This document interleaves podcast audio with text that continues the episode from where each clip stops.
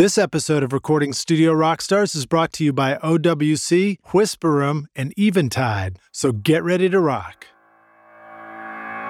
Man, I got over gear snobbery a long time ago, man. You know, it's just just because you have three thousand dollars worth of mic, or five thousand dollars worth of mic, or ten thousand dollars worth of mic on something doesn't mean it's going to sound that way. You know, it's just if something doesn't if something doesn't sound right, I was like, all right, what's wrong with it? Oh, it's too bright. Get a less bright, mic. What does it sound like in the room? Let's make it sound like that.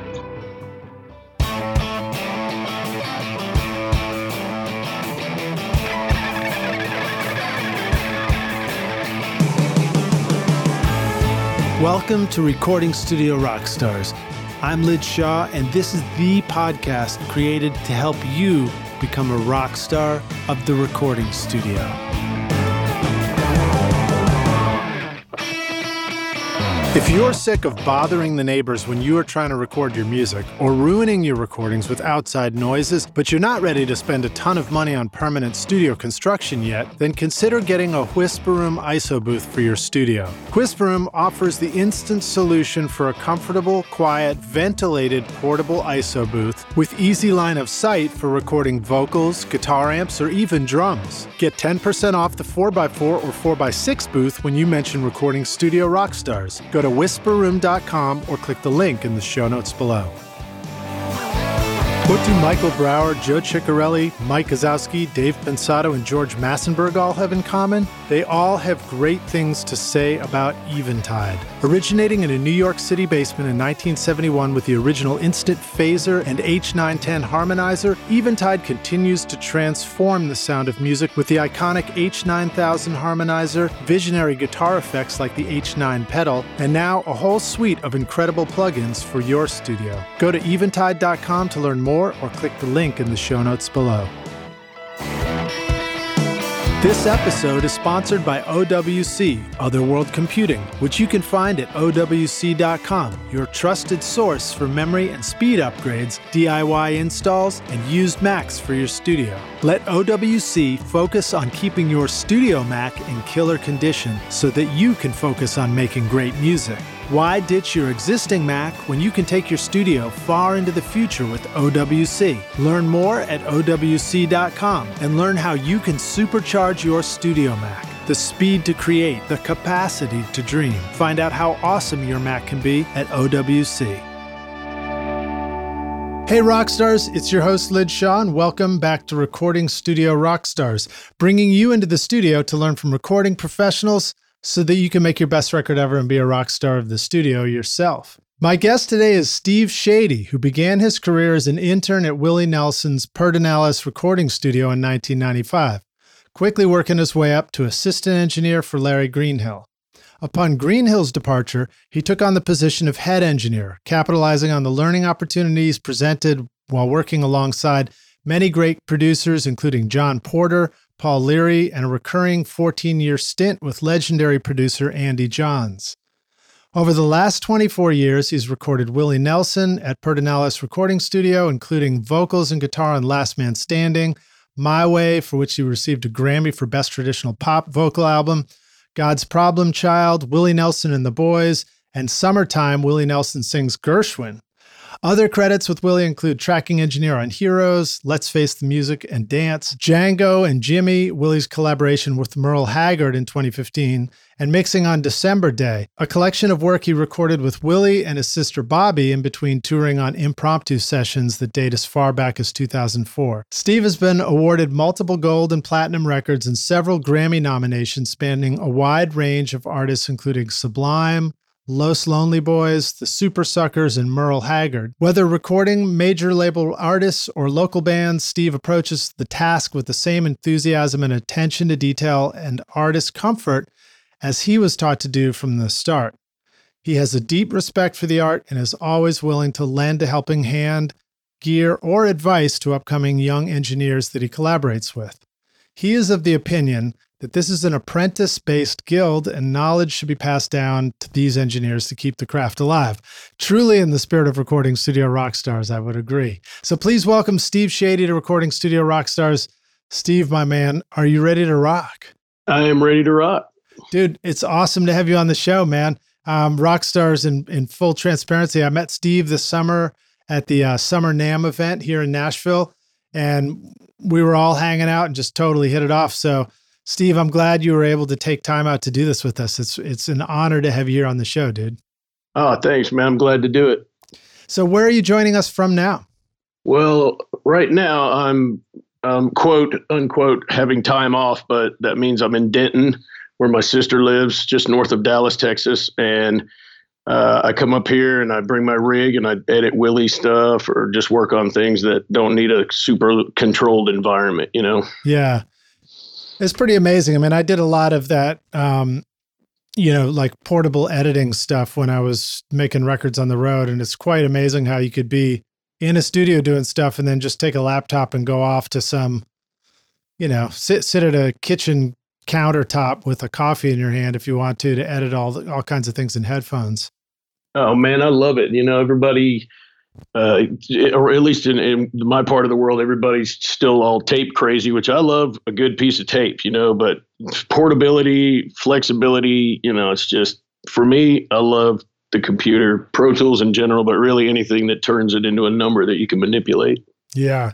Um, Tell us more about who you are and how you got started out in this recording stuff. Yeah, I basically fell into this into this. Uh, I was living in in Denton studying music. I got pretty burned out on that, so I went uh, to a little town south of Austin called San Marcos, and they had an engineering program that would accept my music hours. So that was the criteria for me.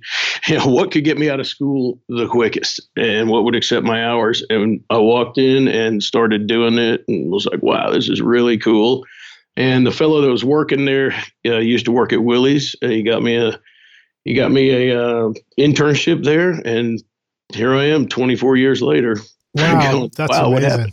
Yeah, yeah, it's great. So that was the 90s? That was in 1990. Well, the internship was late 94, and then they just kept me on there. I mean, it's I've always been contract labor. That's how it just works around here. But, uh, you know, I never left, basically. That kept The phone kept ringing. Uh, well, that's pretty cool. You know, it's funny because when I look back at your discography, it seems to go back a lot earlier than than the 90s. Yeah, I mean, there's actually a credit on there from 1970, which is not correct. I was two, but I worked with Bobby Whitlock on a on a, a redo of Layla, and basically that's what that's from. The Meat Puppet stuff was all yeah. reissued, remastered stuff, and I helped I helped a guy in town, Stuart Sullivan. I helped him remaster that stuff, so that's got 80s dates. But really, I, I started getting credits about 95. Oh, that's cool. All right. So, um, well, you know, the Meat Puppets are one of my favorite bands. So, do you have any stories you want to kind of share about that experience at all? Was it was that something that was, uh, you know, was an important moment for you, or was it something kind of in, in passing? Because I know sometimes credits can be, you know, something we worked on for an hour one day. Um, but do you share the story about that if you want? Yeah, sure thing. Uh, Kirk and the guys came in to Pedernales. I guess, God, I, I, don't even remember the date on that, but uh, it was via um, Paul Leary of the Butthole Surfers, a guitar player and producer. Right. And yeah, he, uh, yeah, he's he's done. A, I've worked on a few records with him via again Stuart Sullivan. Uh, he had they they were familiar with the studio through him. Uh, they came in not he wasn't producing on the on the set, but uh, on the the date. But yeah, they came in for about a week, did some recording, and uh, they are interesting guys, man. I mean, right up my alley. Dark humor, all kinds of stuff. you know, not sure yeah. how in depth I can go, but. For example, there was a there was an accident out there, a motorcycle accident during the course of the session that I didn't know about, and was looking at all these pictures of this guy lying around on the ground. And I asked the guy, I was like, what, what is that all about? He goes, yeah, we came up on this guy a couple days ago. They had found this dude who flew off his motorcycle and they were, I guess that's how they were processing it. They were all drawing pictures of it. So, wow. so that kind of stuff, you know, the, it was, it was, it was interesting. I was still very green. So everything was interesting, you know? Yeah. Well, you know, that actually reminds me when my band would be on tour, um, one of the things we like to do is if we were in the van driving up to Chicago to play a show, we'd uh, like Chris, our singer, would collect a few different anecdotal, you know, one few sentence stories that people had shared. throughout the band, and then we just hand this poster around, and everybody would have to like doodle out a little drawing, and we'd stick those up as posters for the next show. So it makes sense, you know. Maybe they're just like whatever's the story in and around the band, they they start drawing and telling about, so that they get more content. Yeah, that's cool because you get everyone's perspective on it. It's like giving the same guitar and amps to three different people. You get the same, you get three different things out of it. So it's interesting to see what something evokes from each individual person. Yeah, indeed. All right, so those guys came in and you guys were doing some remastering in in in the studio, the, the same space where you would be tracking and mixing as well. Well, the remastering was a separate occasion. Uh, they came in and were cutting just cutting tracks with. I think it was might have been John Plimal. I can't remember who who was producing them. Like I said, that was late '90s. Um, but the mastering thing was a whole different different ball of wax. Stuart Sullivan was remastering stuff, and he kind of got, you know, you get turned around in it when you're just doing your own thing with no objectiveness and subjectiveness, whatever. And and he just asked me to come over, and we sat there for a couple days listening to the stuff, and you know, gave that me the credit. Great, man. Yeah, that was without them around. The the the the recording part was just completely separate from that. It was a different session. And the recording part you did with those guys. Um, and so, uh, do you remember any, you know, things that were interesting to you about the, the, you know, the way you recorded those guys or any of the sounds that you got that was kind of fun at that time? I mean, we, we were still using tape back then. And I mean, you know, they've been there and done that. They were good. We didn't have to, it was pretty, pretty regular routine session. You know, they just came in, we went to we have an eight Studer 800. We went to that. I love that machine. You can punch it if you get rid of the there's a there's a head gap problem on that, but if you get rid of that with this mod, it's just seamless. Uh, man, I hate to disappoint you. It was pretty uneventful. They came in and killed it. so when you talk about the head gap problem, you're talking about the ability to punch in and out of something, or you're talking about yeah, I guess so, right? Yeah, that's what I'm talking about. They, there's basically I've never worked on a machine that didn't have the mod, but apparently if it doesn't, there's you know you have to guess. You've been on a machine like that where you just get a feel for it. But yeah, indeed, I have an MCI JH16 here, and and if you don't, I mean, it's not terribly forgiving about punching. Um, but yeah. but later MCI made something called the choir mod, which allowed you to to quietly punch in and out.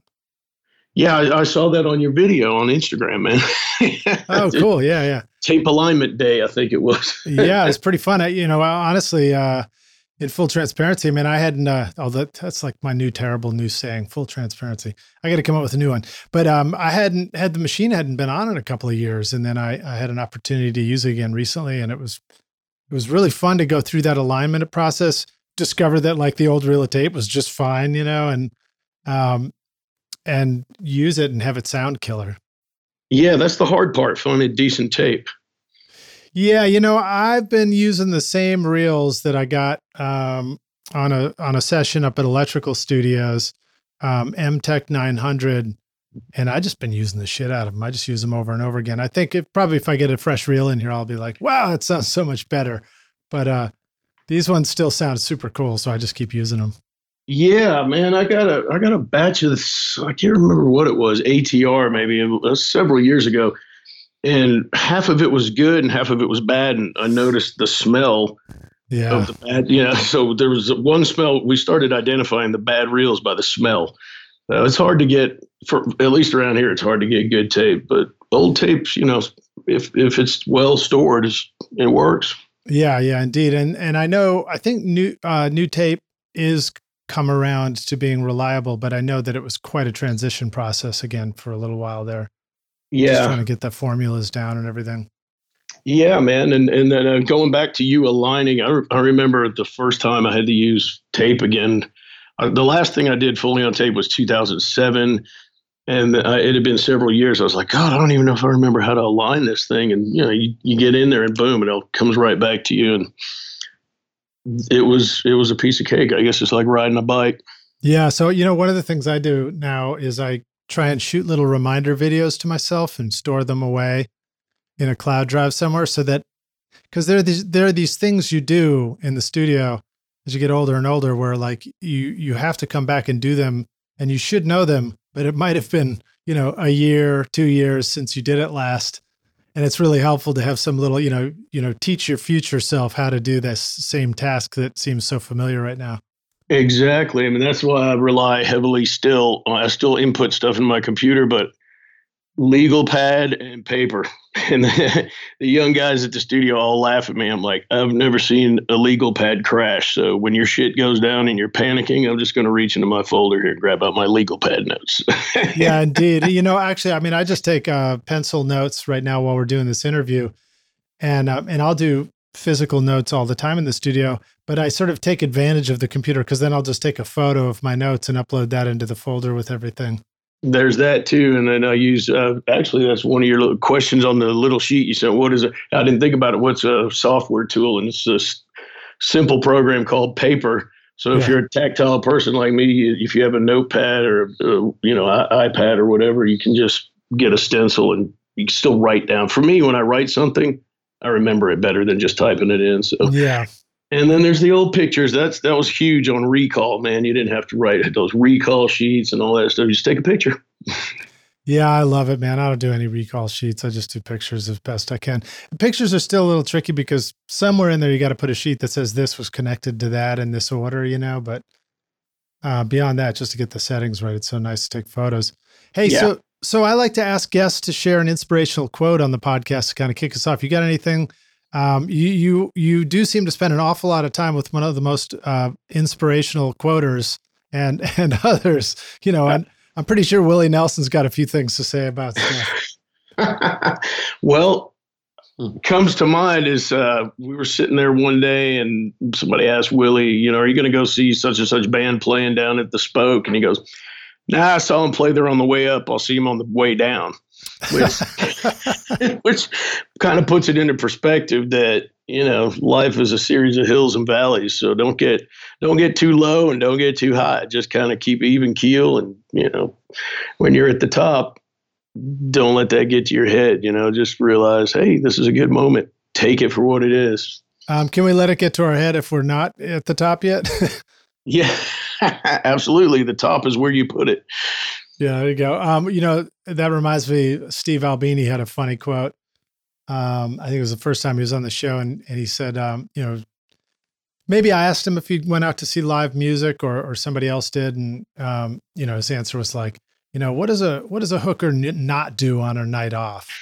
I was like, okay, I get it. I get yeah, it. Yeah, yeah. That's that's something I was. I'm, I don't want don't want to use the word struggling, but I I put you know I was a musician for till I was 26, you know, and I put the guitar down after after 12 hour days in the studio day after day, and I've I've recently picked it back up in the last year and kind of getting my chops back and all the stuff that I thought was you know worn out and lame because you get over yourself after a while. At least I do. I'm like, oh yeah, this was fun. I remember this. It's not so important to be innovational and you know for me it's just about feeling good and playing guitar makes me feel yeah. good. Forgotten about that. Yeah i've been playing a lot more uh, myself. I started a record this year i'm in the middle of and um actually hopefully by the time this comes out i'm done with it.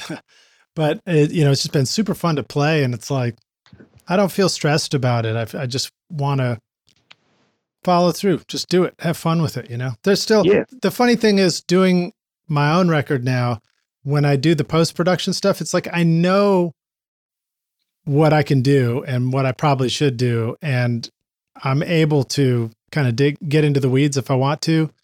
Um, and even if something, even if I might decide later, oh, I wish I hadn't gone so deep in the weeds on this, I also feel like I have to go try it to decide whether or not I really like it or not. right. So, so it those bits can feel like some pretty hard work in focus bits, but uh, but every time I get to actually play some music, it's just a blast. Yeah, yeah, it's it's it's part of me that I let. I mean, I, I still experienced music through other people playing and getting off on sounds and and capturing all that. But there's something about you know three notes in the right place. You know, Dear Prudence, for example. Every time I hear Dear Prudence, I'm like, wow, he's just going down, down, down, down. You know, it's just moves me.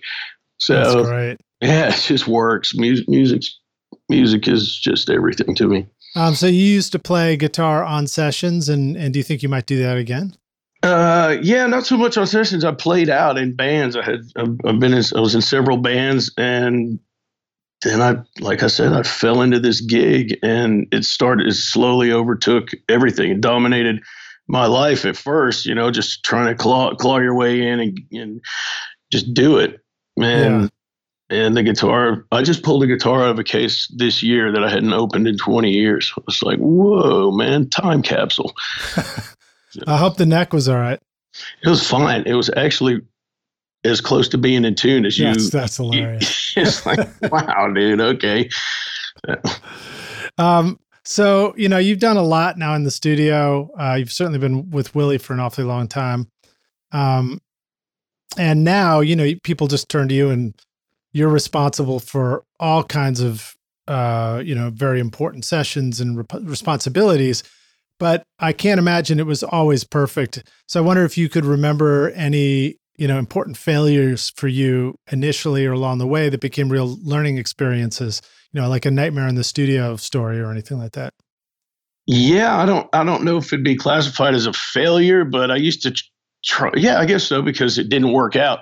I would try to be so prepared, you know, especially with tape. You know, I was I, I, would call, make sure they had two toms, three toms, this that, like over prepared to the point where you're so built up, you you can't be flexible. Right. Or to be flexible takes more time than what you're trying to achieve by being ready. So you know, I've I really killed some vibes by being dug in too far and then having to re- redo stuff. You know, now with the with the computer, you can juggle stuff around. You got tracks and all that stuff, but you can subgroup things, but not really be subgrouping them and all, all that. But I think overthinking things has in the beginning cost me a lot of time and and stress that I was trying to avoid. so I just quit overthinking things.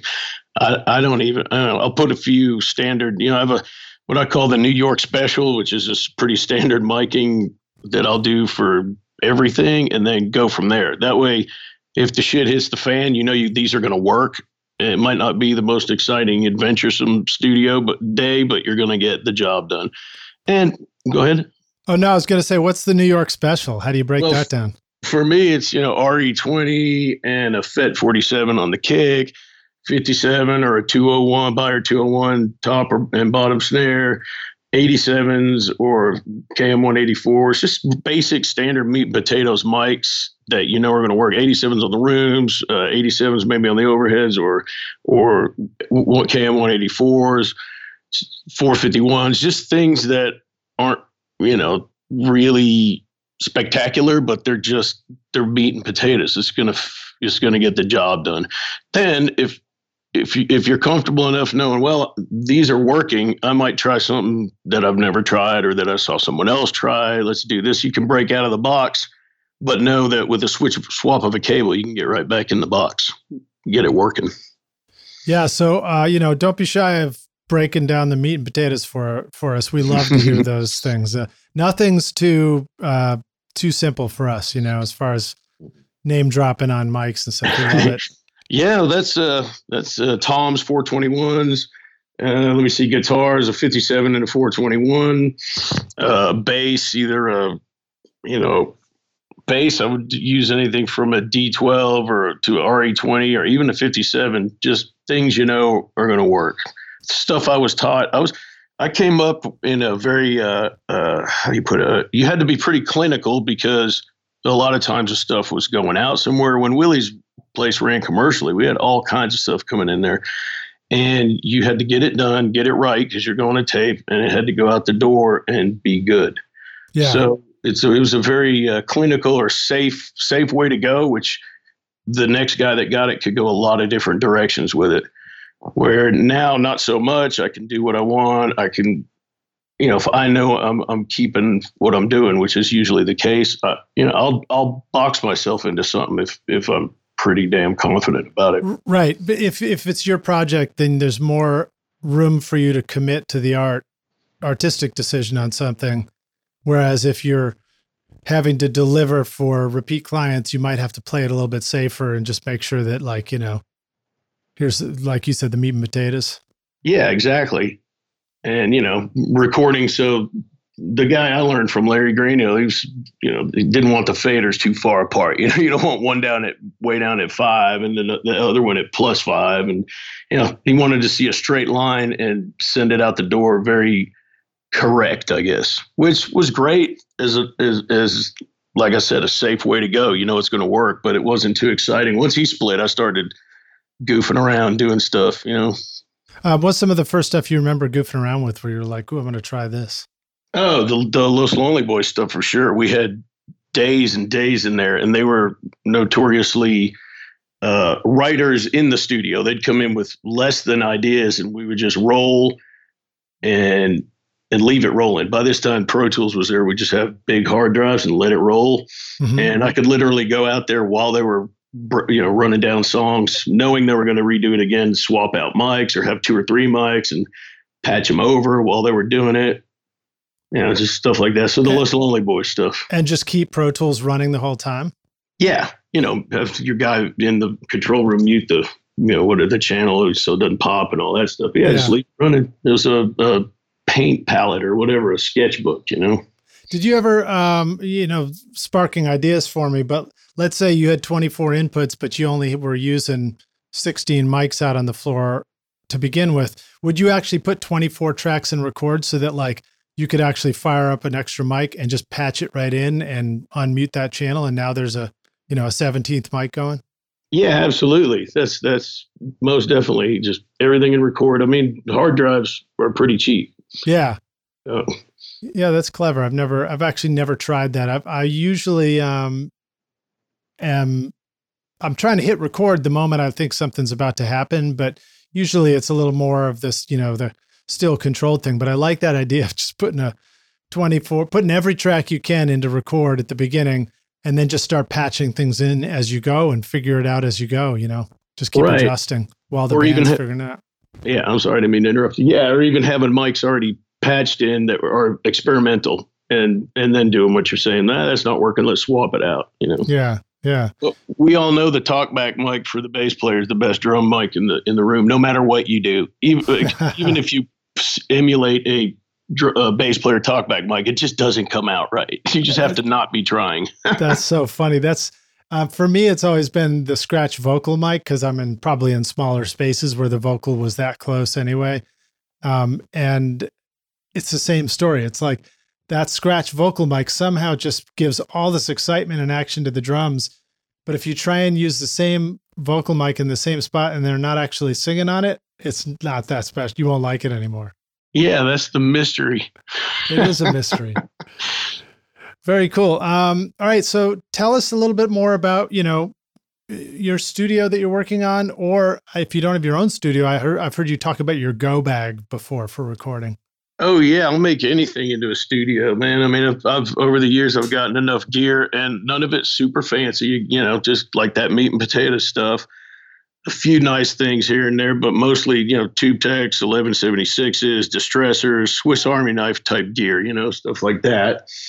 And just that there's a box full of cables and things I know I'm going to need to at least have 16 channels wherever I go, except somebody was all up in my box this year. that sounds terrible. but and I got here and didn't have the right cables, we were talking about that before, and uh, Rockstars, I was saying that I uh, um, I agree that happens to me, and I get really pissed off. Like some mystery person moved that shit, and I can't find it in the studio.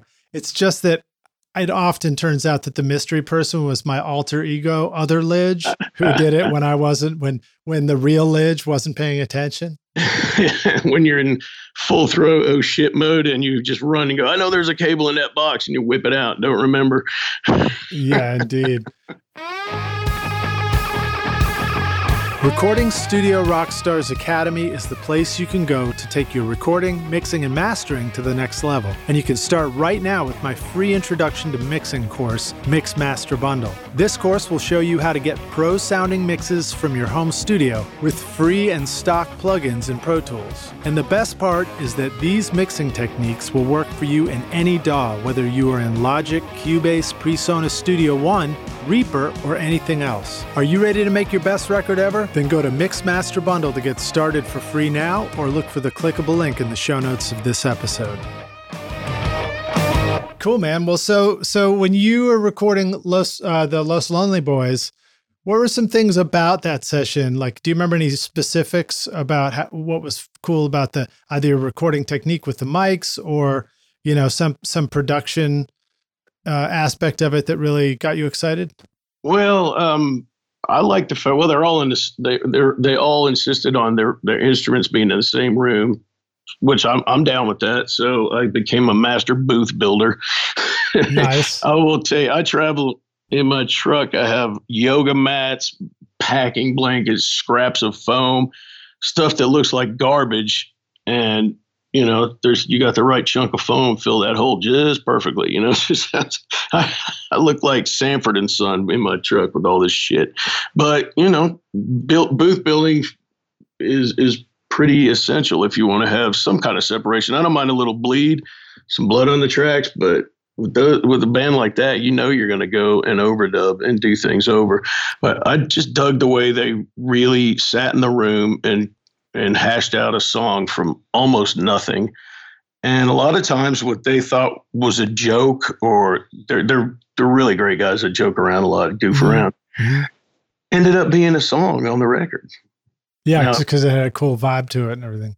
Yeah, or just a riff or something. And uh, the bass player JoJo, he's pretty amazing. He would be like, "I played something a couple hours ago when we were doing this," and he'd sit there and he'd find it, and that would turn into something. Which is why I just keep rolling. I learned to keep rolling from Willie. We used to use those 14 inch reels man, that was my first job swapping reels out because Willie doesn't like to wait, or he'll say like, "Let's just run it down," and you better be rolling, dude, because then he's going to go, "Let's go listen to that."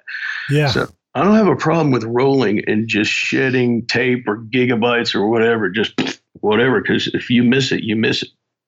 Yeah. So, um, so let's see. What does that mean today with Pro Tools? What are some of the ways that that you feel like there's an opportunity to fail at keep rolling and how do you and like what do you do to keep rolling when it's pro tools land well i stay away from the keyboard for one thing because if you're dicking around too much you're inevitably going to stop the machine yeah, yeah, i used to try and do this that edit oh let's build this let's do that blah, blah, blah. now i'm just like nope don't touch it yeah that's, that's, that's why, that's yeah, why you get a second computer for checking email yeah right or even just dropping something something on the damn spacebar. I've dropped a phone. I've dropped you know whatever a guitar tuner. It stops the machine. But man, it's so easy now because you you don't have file size limitations. You, you have big drives.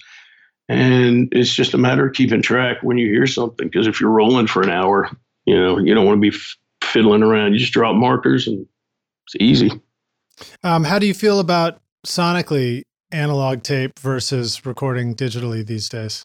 I mean, to me, it's apples and oranges. I don't think one's better than the other. With digital, you get out what you put in. If you, you know, if you have quality, there's certainly artifacts and, and shitty sound and, you know, like the Mix-IO, the 88H when they first came out. I didn't think they sounded great, but man, I mean, I, I, I'm not bothered by any kind of digital medium. So I figure if I go in fat and warm, it's going to be that way when it comes out. But yeah. with the tape, you just learned how to, you knew that this kind of tape, if you hit it this way, or if you were at plus six, plus nine, it was going to react differently, whatever, which was kind of cool because then again, you looked a lot smarter than just. it sounds like that now, but when I play it back, it's going to sound different, you know, and that's kind of cool, but. That's I, funny. I don't mind if you go in quality, it's going to spit out quality unless something's wrong with your stuff. I mean, that's just me. I may be wrong. well, there was a feeling with tape of uh, feeling like much more of a rocket scientist sometimes, right? the engineer, you know. Yeah, I mean, I like tape. I mean, I, I, really like having an Ampex 102 sitting in the back of the room. So when it's all said and done, you throw it to that. But you know, it's I don't miss hiss. I don't miss any of that stuff. I listen to all these old records now where you hear the mastering compressor kick in, then it goes away and it's yeah. You're like, dude. But yeah, on the other, yeah, on, on the other hand, that's also kind of the computers for a while spoiled music for me because I was n- nitpicking everything. You know, I had to get back off of that and go, eh, doesn't matter. That that brings to mind a pretty funny story. Is uh, we were recording one day, and someone walked in in in the door, and you just kind of heard a little thump. And I took it out, and Willie came in. He listened. He goes, "That's great, but where's that noise?" Put it back. I said, "What?" Uh, okay. He goes, "Yeah." I said, "Why do you want me to do that?" He goes, "That's the way it happened." I was like, Interesting. "Okay, that's weird. I didn't get it at first. He just wants it to go down the way it went down." Yeah. So, That's cool, man. That's cool. Well, it's fun watching these um, uh, videos, and Rockstars, of course, I've included a, a YouTube playlist of a bunch of the great work that Steve has done with Willie and other people um, in a playlist. So you can find that in the show notes. But Willie just looks like a fun dude in the studio. He looks like a good natured guy. And he, um, you know, he's been around for a minute and you can see that physically. Um, and yet, like, he just seems like he's, he's, uh, it just seems like he enjoys the music still and, and recording it in the studio like he was still a kid just discovering it for the first time. Um, and then another thing that I noticed is, unless it's just a trick of the video production, you know, he's sort of, you know, the, it looks like the vocal mic's in front of him, and he's sort of his head's a little face a little bit sideways to the mic, looking over at the lyric sheet, and so he looks kind of relaxed about it. But then when you listen to his voice, you're like, his voice is like perfectly delivering these lines. It's pretty remarkable.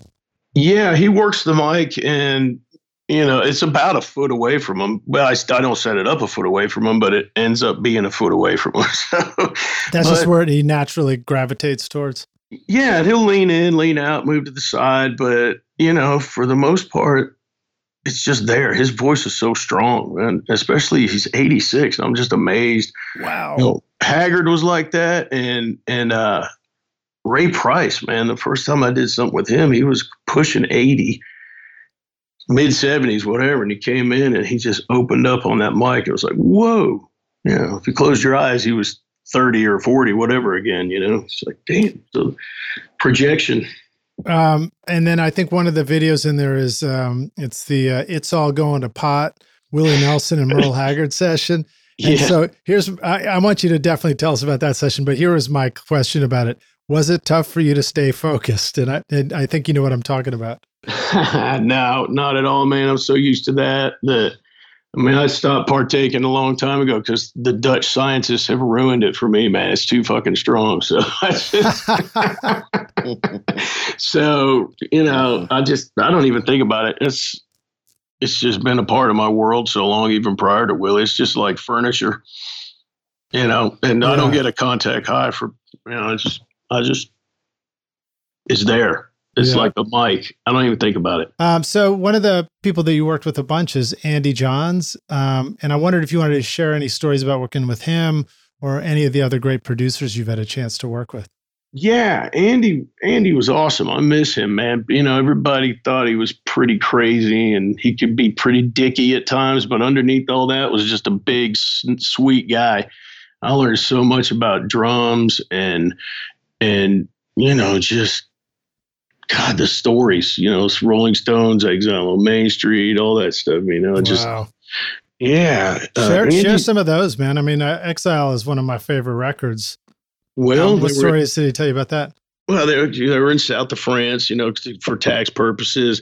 They did it in a house that was built by the built by the the Nazis, man. So he said there were little swastikas all over the floor and everything, and embedded in the. And it's just, it was just weird, you know. As an Wow. English guy, and and, you know, brought up after the war, and um, he did most of that with 57s. Really? Yeah. That's what he said. Now Andy's also, you know, long before I showed up, he's he was whacked out. So That's funny. that's what he said. He said it was 57, 57s and 1176s. That's that was his deal. Well, that's pretty interesting. That's intriguing. I've got a 57. I've got an 1176. Maybe I just need to get my act together. Not, or not get it together, but it might be the key. Maybe not. I just always pictured that it was like all kinds of great vintage classic tube mics and, you know, giant UA knob preamps and stuff like that. Right, big knob stuff. Well, I'm sure somewhere online there's pictures and stuff, but you know, he got fired and hired from that gig a couple of times, that was just madness back then, you know. When when you're 19 working with Hendrix and Eddie Kramer, and then he went to the top so fast that he just, you know, once he got he didn't know where to go. I loved him. He was like a big kid. Uh, what about some other stuff that you learned from him about drums? you know, just how to tune them up, and every drum has just stuff that a guitar player from Dallas who likes to shred doesn't know. Like every drum has a zone where it's ringing and singing, and and if you get too high or too low, that's gonna you know not not be happening. Uh, room mics, you know, I used to put them low. I, I, put I put my room mics everywhere, just depending on on the session. But I'd never put room mics up high. You liked them up high. Most of his most of his sound was room mics. When you say low, you mean sort of like ear height or chest height, something like that? No, like down down at the kit, down like knee or thigh height. Right. And just depends on the on the era, I suppose. But yeah, he liked them up by where your ears were or even higher. Okay, cool. Cool. How would you describe the difference in those sounds? Well, it's if you're going to have if you're going to have your primary mics being the room mics, that's going to have your cymbal. It's more of a I'm standing in the room with the kit, less of a Steely Dan thing. You know, it's I like I like all I like it all, man. Yeah. so, I don't hate on dry drums. I don't hate on roomy drums. The drums are just drums, and it's however you. I, I like to be able to make them so depending on what I want later. Again, with this with the the clinical stuff I put up all the flavors so then I can just pick and choose later. Um, what are some of the uh, minimal miking techniques you like to use if you're you know, if you were going to start a miking up a drum kit right now for kind of a creative, cool record? What might you start with for mics? Oh, the mics or or, or which one? Like kicks? I do I, I do kick, snare, hat, and maybe overheads if I had to do it just you know minimal. And yeah I would probably use those go-to mics, man. The RE20, uh, I don't have a FET 47 laying around, so I would just use the RE20 on the inside, couple of pencil mics or some 87s on the overheads, and a 57 or 201 in the hat. No, oh, the 201 is which mic is that? A Beyer 201. Yeah, hypercardioid. It's good for keeping other stuff out of there. There's also an AKG. Damn, I can't remember the number on it, but it was it, it, it, had vents on the back, and wherever you pointed those, it would reject them. But oh, and cool. then if you want that chunky chunky hat, just put throw 57 on there. And the Beyer 201 is is that a ribbon or a dynamic or something it, like that? It's dynamic, car, hypercardioid. It's, it's a stage mic. How often do you use uh, ribbon mics on sessions? Uh, man, there was a while I was using ribbon mics in the rooms, Coles 4038s or or or uh, Royers Royer has a stereo mic I, I use for a while or 121s, but it just depends on what phase I'm going through. But I, I like a ribbon mic in a in a in a hard room. And there's there was a studio in Austin I used to use that closed now that I everything was too much. Like too the ribbon mic was all you could use. But I like ribbon mics on on uh, room mics. I don't mind that. Yeah, dig it. Um, yeah, I do too. I I try. I just like trying different stuff. I mean, sometimes it's frustrating that you can't try everything on every session. yeah, know? right. sometimes you feel like you have to wait. You're like, man, I got to wait like a month before I can try this mic on this, you know, in this particular way on a session. Cause once you commit to something, you're sort of like, you, you, you go with it a lot of times, you know?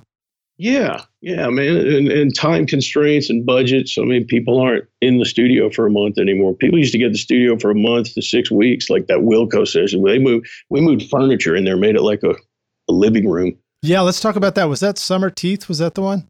Yeah, that was Summerteeth, and they I don't know why they picked Pedernales. Man, they came down from Chicago and they st- you know posted up for a month and then came back for two weeks. And that record was done to tape, and then it was it was really in the infancy of Pro Tools, and they took it out back to Chicago, and it came back completely different than the rough mixes like vastly different. I was like, yeah. Yeah. that was when Jay Bennett was still with him. They were they were you know pretty fun at the time. You know, there wasn't all this whatever went on later, and everybody split up, but they were cool, and then they were gone. That was you know it, you got. I would always get a little empty feeling when people left after spending 12 hours a day, four weeks in a row with somebody. Then you're cleaning up and there's this, just paper and dust balls on the floor and they're gone. You're just like, what, what happened? Yeah, no doubt, man. And the truth is, you don't necessarily, you know, it. It's weird. It's very intense. You really get to know a group of people, and then you don't see them at all, right? Unless you're out on the road, or unless they just keep coming back for for the next session. Yeah, they were cool. They came back a couple times. Once for Austin City Limits and called called us up, and one one other time for a show, and then you know phone stops ringing. You know, just called us to come socially and see the see the right, show. Right. Well, I remember you know the first records I did with these bands, even if it was just like 48 hours it was it, it felt very intensive and it felt like you really got to know the people and then later i was like wait who was in that band? Who are those people? And i feel bad about it. Now it's just like ah whatever. You record right. you work with so many people you just get you're like there's no way you can remember everybody's names all the way through. Maybe uh maybe some people can but you know you just get used to that a little bit. But yeah it's funny the dust balls. Yeah that's that's definitely not me. I'm still writing people's names on the you know next to the instrument on the tape and stuff like that. Yeah. Which is shitty, but that's a, rather than go, hey, bass dude, you know, it's better to write his name down on the tape. yeah, you know, it's a funny thing. It's easy to not do that in Pro Tools and not remember because we don't we don't automatically think of, you know, with a tape, with a um, a track sheet for for analog tape, it really was a mystery what was on that track unless you wrote a bunch of text down telling you what was going on, you know? Right. But with Pro Tools, you know, other than the name of the instrument, you know, kick or, or bass or something like that, you see so much visually in the track itself, you don't necessarily instinctively think to include notes like, well, what mic did I use? What amp was it? Who was playing? Stuff like that. But um, you know, I think training ourselves to use the comment area to yeah. add all that stuff can be really smart because uh, the name the naming is kind of sucks actually in Pro Tools. You can't really put much information in there at all. Right. Or else it turns into a truncated like nonsense word. Yeah, but something's good. I hate getting audio one, audio two, audio three. It's like what is right. going on here, man? Right. Yeah. yeah. Well, uh, yeah, and looking at music and just all that stuff. The uh, the visual sense t- takes a, a dominance over the ear, at least in my body. That so I set up uh, one of those little hot corners, and whenever I'm not needing to look at the screen, I just fling the mouse over there, and boom, screensaver comes on. People, and and then what what do you do with the screensaver? Then you are you taking notes or you just no no it's just if I'm listening like we used to with tape. oh right, so you don't so you don't have to see the computer screen staring at you. Yeah, or on playback, I always do that because people look at the line on the screen and go, I heard that edit. You know, right. Not all the time, but in general, it's just as soon as I stop looking at the screen and, and there's nothing to look at, I'm listening better. And it seems that most of the people in the room are too. I agree with you. And I've, I've been paying more attention to that too. I'll notice that, you know, the, everybody else is in the room, they will stare at the screen while listening back. And I'm thinking like, what are you staring at? You know, like, if I'm doing edits, yeah, stare so that we can, you can, you know, we're on the same page about what what's happening in that moment. But um, if it's if we're just listening to stuff, just enjoy it, you know. So you you talked about the hot corner, so you can throw your mouse up into the hot corner, and you can set the hot corner up to be a screensaver or something like that. Yeah, I think that's in mouse and keyboard on the on the app on the Mac. I mean, okay, cool. I, yeah, I use bottom right and I just roll it down and over. That's a good tip because then it's sort of instinctive and quick. Another one that I'm doing now, I've got a trackpad set up with my studio computer. And if I sort of triple finger swipe over to the side, mm-hmm. then it just pulls up like a black screen too. Yeah. Which is kind of nice. Um, and then there was, uh, I, I'm not using it enough to, to have it perfectly memorized, but one of the rock stars, our listeners, you'll know who you are. So thank you for this tip again, was um, I think it's a bear claw and the eject key or something like that turns off the screen. I'll yeah. Or escape, yes. one of those two. There's one, I think, yeah, op, option shift and eject or something like that. One of them shuts the computer down, so I don't want to test it right now. yeah, yeah, don't shut the computer down. But but yeah, if, if, it's right, then it actually just turns the screen off, and then when you hit any key, it comes back. Right. So all those tips are good ones for um, for making Pro Tools just go the screen go blank. You know. Right. Right. Rockstars, we're going to take a quick break now. We'll come back in for the jam session. And before we go, just a reminder that you can get links to the stuff we're talking about in the show notes. Just scroll up on your mobile device and you'll see stuff to click through, including um, a link to the blog post itself. Um, or if you're on the website, rsrockstars.com, and just look for Steve Chadie. That's the blog post. But I've got a, a YouTube playlist there so you can listen to this and see uh, or listen to all the songs that Steve's done and, and hear the stuff we're talking about. Also, if you're watching this or listening to this on YouTube now, feel free to drop a comment in to the uh, the comments below. Let us know what you think. And um, if you hear stuff that really is cool to you during the episode, um, feel free to just look at the number. You can pause the the YouTube video, look at the number, type that in, say what it was, drop that in the comments, and that helps us start to gather uh, cool timestamps for stuff that happens in the show. So we'll see you guys in just a minute for the jam session.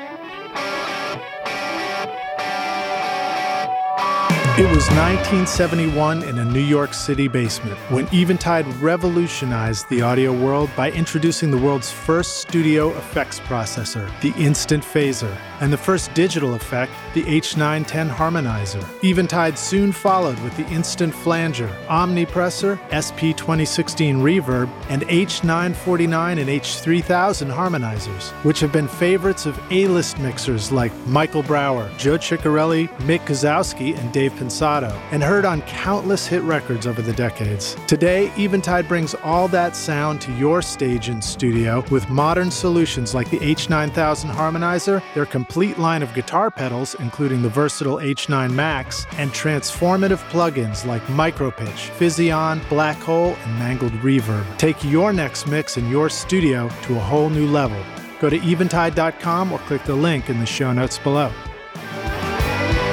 Are you sick of bothering family and neighbors when you're just trying to rehearse or record your music? Do outside noises or computer fans get into your studio mics and ruin your recordings? You could book a pro studio to record every time, but that would add up quickly, and doing permanent construction to soundproof your studio can easily cost up to $100,000 or more. Trust me, I know. And you can't take that with you when you eventually move the studio. Don't you wish there was an easy solution right now? Whisperroom IsoBooths offers a simple way to install a comfortable, quiet, ventilated IsoBooth in your studio with easy line of sight for recording vocals, guitar amps, or even drums in a variety of sizes. For 30 years, WhisperRoom has been solving studio isolation needs worldwide with IsoBooths that are shippable, portable, and can be assembled in an afternoon. Now you can get pro vocal recordings right in your home studio, practice whenever you want, and start using real guitar amps again. Get 10% off the 4x4 or 4x6 booths when you mention Recording Studio Rockstars at whisperroom.com or click the link in the show notes below. Are you using a Mac in your recording studio? Are you tired of feeling like the studio setup you worked so hard to create is becoming obsolete too quickly? Wouldn't it feel great to have a trusted friend to help you keep your existing Mac and studio setup current and relevant so that you can focus on the thing you love most, which is making great music? Well, now you can rely on OWC, Other World Computing, which you can find at OWC.com, whose mission it is to help you get the most mileage out of your Mac. Whether you need to upgrade your RAM, install an SSD, add more connectivity, or simply find a great used Mac that's ready to rock, OWC will help take your studio far into the future with a vast library of DIY install videos, 24 7 friendly support, and free shipping in the US on most items over $49. Why get frustrated and ditch your existing computer when you can take your studio far into the future with OWC? Learn more at OWC.com and find out how awesome your Mac can be at OWC.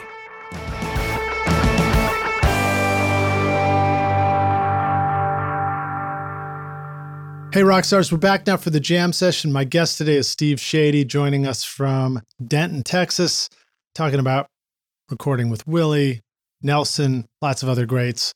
Um, and so we're going to dig in some more questions about that. You ready to jam, dude? Absolutely. Always. All right, cool, man. So, um, again, uh, one of the Willie videos that we included in the playlist is Last Man Standing, and it looks like an incredible live session video. Um, and I wondered if you wanted to talk a little bit more about that, um, maybe how you set up the band, but particularly, how did you get Willie's guitar sound and vocal sound on that? Well, that's always been the same. He has a corner in the studio he's been using since way before I got there. And I put a, well, I used to put a 47 on him, and his amp is behind the curtain. The video you're talking about might have a wooden fence prop behind it. But um, behind there is a booth, and, and it's his Baldwin stereo amp. It's got a stereo pickup in the guitar and it's a 57 on it. And the combination between the 57 and then what's bleeding into his mic and the room ambience is is the sound on the guitar and the vocal is just that room. Sometimes when he leans into those mid range, you'll you'll hear the room. And yeah, you take one or the other away. Like if you take that vocal mic out when he's when he's playing guitar, it's weird to the point where interesting yeah. Oh, yeah. Go ahead. No, no. I mean, I'm, I'm saying interesting. Yeah. I mean, it's like, uh, I, so he's playing his acoustic, although I, I don't remember seeing the hole in the acoustic. Was that like an older one and this is the newer one, or is that the same guitar? And I just didn't notice the hole in the acoustic. Uh, uh, you must not have noticed because uh, he's, that's what he plays always. It's the that, same guitar forever, right? Yeah. Yep. There's a big old hole in it. Looks like it's going to fall apart, but it's shellacked all together. It's really tight and it's a really amazing guitar, man. It just stays in tune once it gets acclimated. What is it? Man, that's a good question. I should know. That's some kind of Martin, some old, some old ass Martin. old ass Martin. So, and it's um, it's got steel strings on it or nylon strings. No, it's a it's a catgut. It's a cat, classical. Catgut. Okay, classical. Yeah. And then he's so it's the pickup in the guitar that goes to the amp that gets the 57 and then the mic that's there for the vocal picks up the front of the guitar and it's that mix of all that that gets the sound we're so familiar with. That's right. Here I got the it's a it's a 19 well it doesn't say the date it's a Martin N20 nylon string. Wait, you got it right there next to you? No, I just Google it. Oh, okay, all right. now that doesn't come with me, although I've had to tote it around, and it's it's those times where you're going, wow, someone's going to sideswipe me or something's going to happen. I'm going to be forever the guy that broke Trigger. Oh, God. Even, you're like, his, you're like, I really, I've been in this car for uh, 24 hours and I really need to go to the bathroom, but I can't leave this in the car. Oh man, it's I've, I've driven around with this amp in the back from the ranch over to the studio. It says Willie Nelson and family. I'm like, man, this is just a magnet for people to follow you around. Right, for sure, uh, or even tuning it if it makes a creak or a crack when when I'm tuning it. Sometimes Tom Hawkins, his guitar tech, can't can't be there because Willie will just say, I want to come in on a whim and man, it, every creek, you're thinking, dude, I'm going to be the guy who broke Trigger forever. oh God. but, yeah, it's um, it's always the guitar he comes in with. It's it's the same one. Um, what about electric guitars? What do you like to do uh, for other guitar players for recording their electrics? Uh, I always like to have two bikes. I like to treat them like most of the time to my ears alone. Each mic will not sound that great, but uh, when I put them together, I like I like to focus on a two mic sound and then make it one. And back in the day, I used to have the balls to sub them together and put them to a track, but now you don't have to. So I've kind of lost that. I don't know what you call it. It's not that I'm afraid to. It's just I just don't. You know, when you have 99 tracks, you don't need to.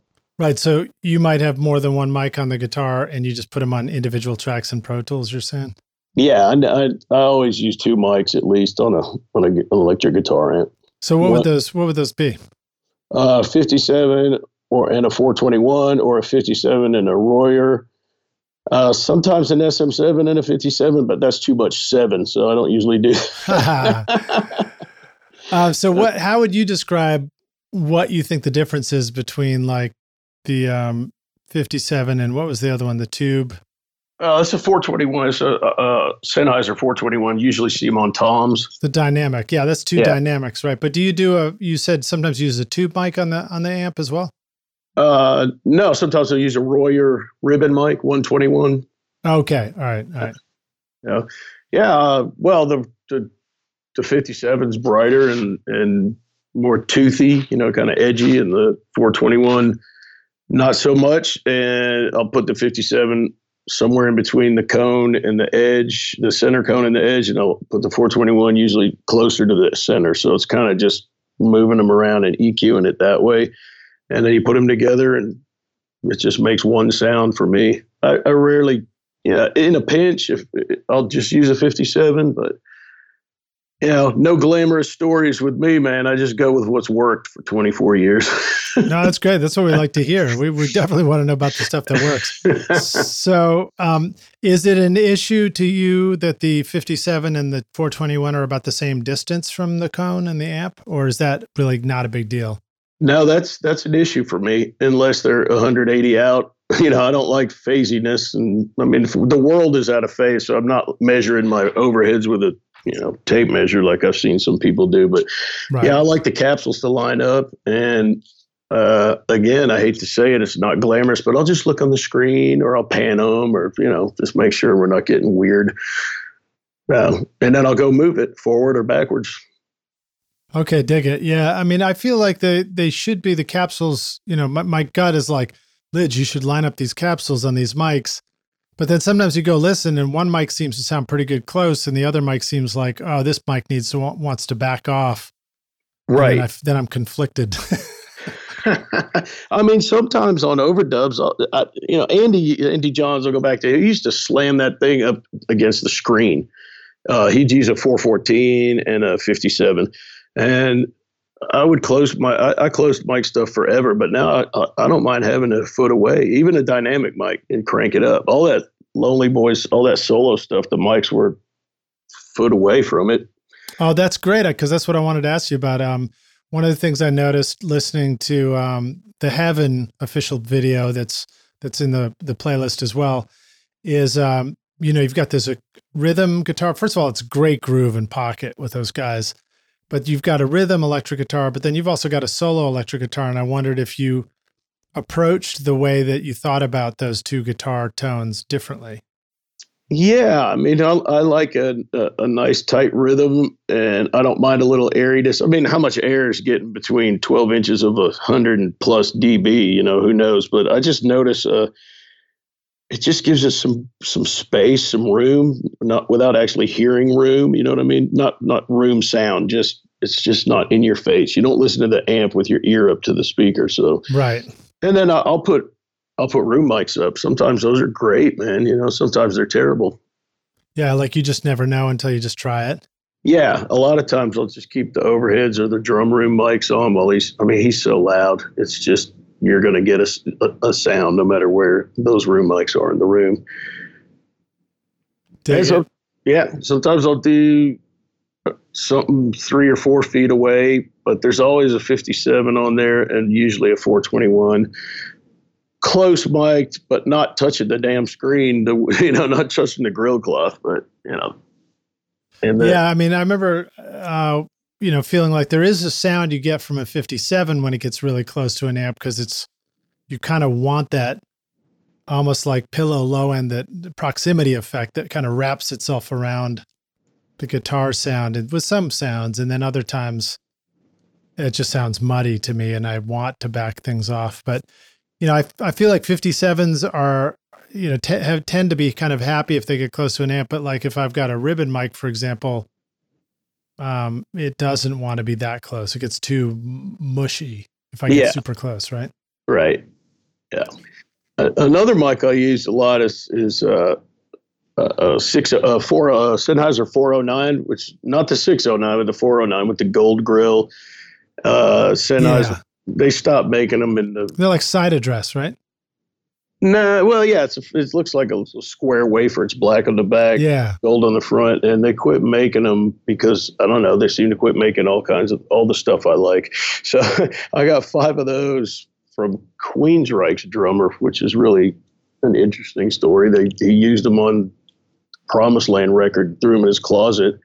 I saw them on eBay one day, and they were like just almost next to nothing, and they had hardly been used, and I just snatched all five of them. And it's a very compressed sound to me. And I'll use mm-hmm. them on toms, I'll use them on guitar cabinets. Uh, but yeah, it's like a compressed I don't know how to explain it, but it's it's not toothy at all. I, I, dig it, man, for like some '90s metal or some rock. You know, just, it does the trick. I, yeah, I need to pull those back out.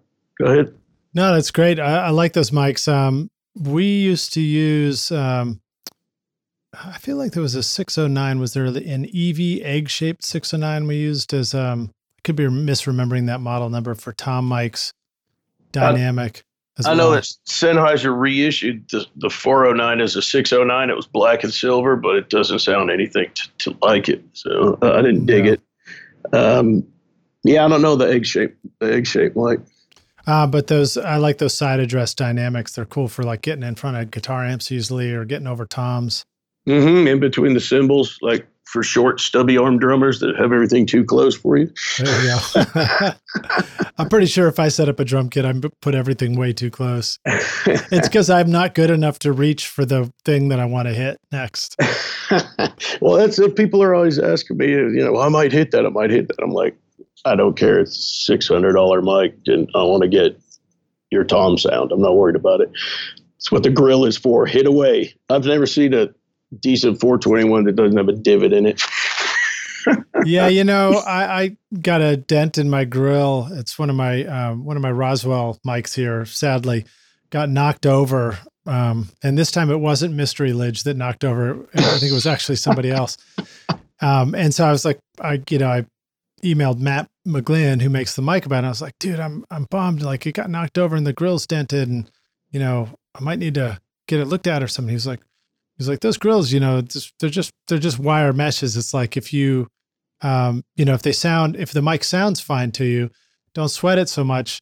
Um, you can take the grill off and reach inside and push the metal back out. And I was like, oh, I never, I didn't even know that. Such a simple solution. You can just kind of push it back out again. Get ready for the next hit. Exactly.